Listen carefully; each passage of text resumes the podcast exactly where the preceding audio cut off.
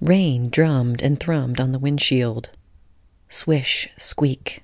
Swish, squeak. Swish, squeak. Tess felt herself becoming hypnotized by the metronome of her windshield wipers. She cranked up the AC and took a deep breath, letting her lips vibrate together on the exhale. Her leg ached dully. It always did when it rained. Beads of water trailed down the glass, trying to escape the rhythmic flick of the wipers.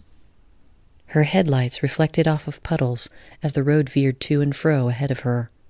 Wraiths of fog twisted and coiled their wispy fingers, beckoning her further. Trees rose from the mountain sides like dark sentinels watching her as she passed. Tess looked in her rearview mirror. The faded yellow highway marks trailed behind her and disappeared into the night. Her phone beeped, signaling the battery was almost dead. Shit. Tess felt around in a pile of fast food wrappers in the passenger seat, trying to find her car charger. Shadows shrouded everything.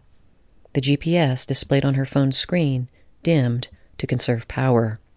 She felt around blindly, glancing from the rain soaked road to the shadow veiled seat beside her. Ugh. Tess frustratedly jabbed her finger into the button for the overhead light to come on and squinted as it blinded her momentarily. Through the slits of her eyes, she saw the charger sprawled on the floorboard between empty coffee cups and candy wrappers. Tess looked from the road back to the charger. Her phone beeped again with an irritated groan, she leaned over the passenger seat and extended her hand downwards. She shifted her eyes back to the road once more before reaching further for the cord.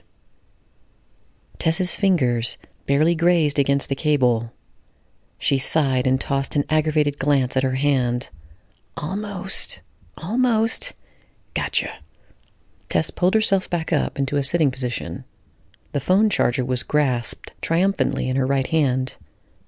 She smiled, pleased with herself, but her smile only lasted a second.